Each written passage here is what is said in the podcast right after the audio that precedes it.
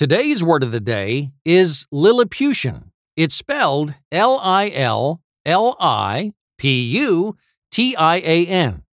Lilliputian is an adjective that means small or petty. Our word of the day comes from the Jonathan Swift novel Gulliver's Travels as a reference to a tiny group of people roughly six inches tall. More recently, the word may be used as a noun to refer to a small, petty thing or as an adjective.